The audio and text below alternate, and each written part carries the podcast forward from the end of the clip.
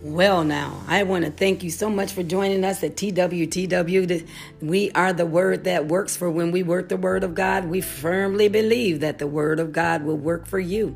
To our listening audience, we are a new podcast and we are coming to you live out of San Antonio, Texas. We are here to encourage you, enlighten you, and educate you that you might have a impactful and fruitful life.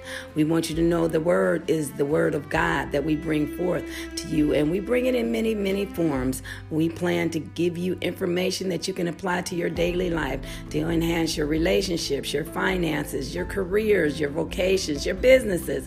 Yes, amen, amen. And of course, most importantly, your mind. Yes, Jesus said that be ye not conformed to this world, but be ye transformed by the renewing of your mind. And of course, we want to be able to do what? Give you information that will give you st- emotional stability and spiritual fortitude through the Word of God.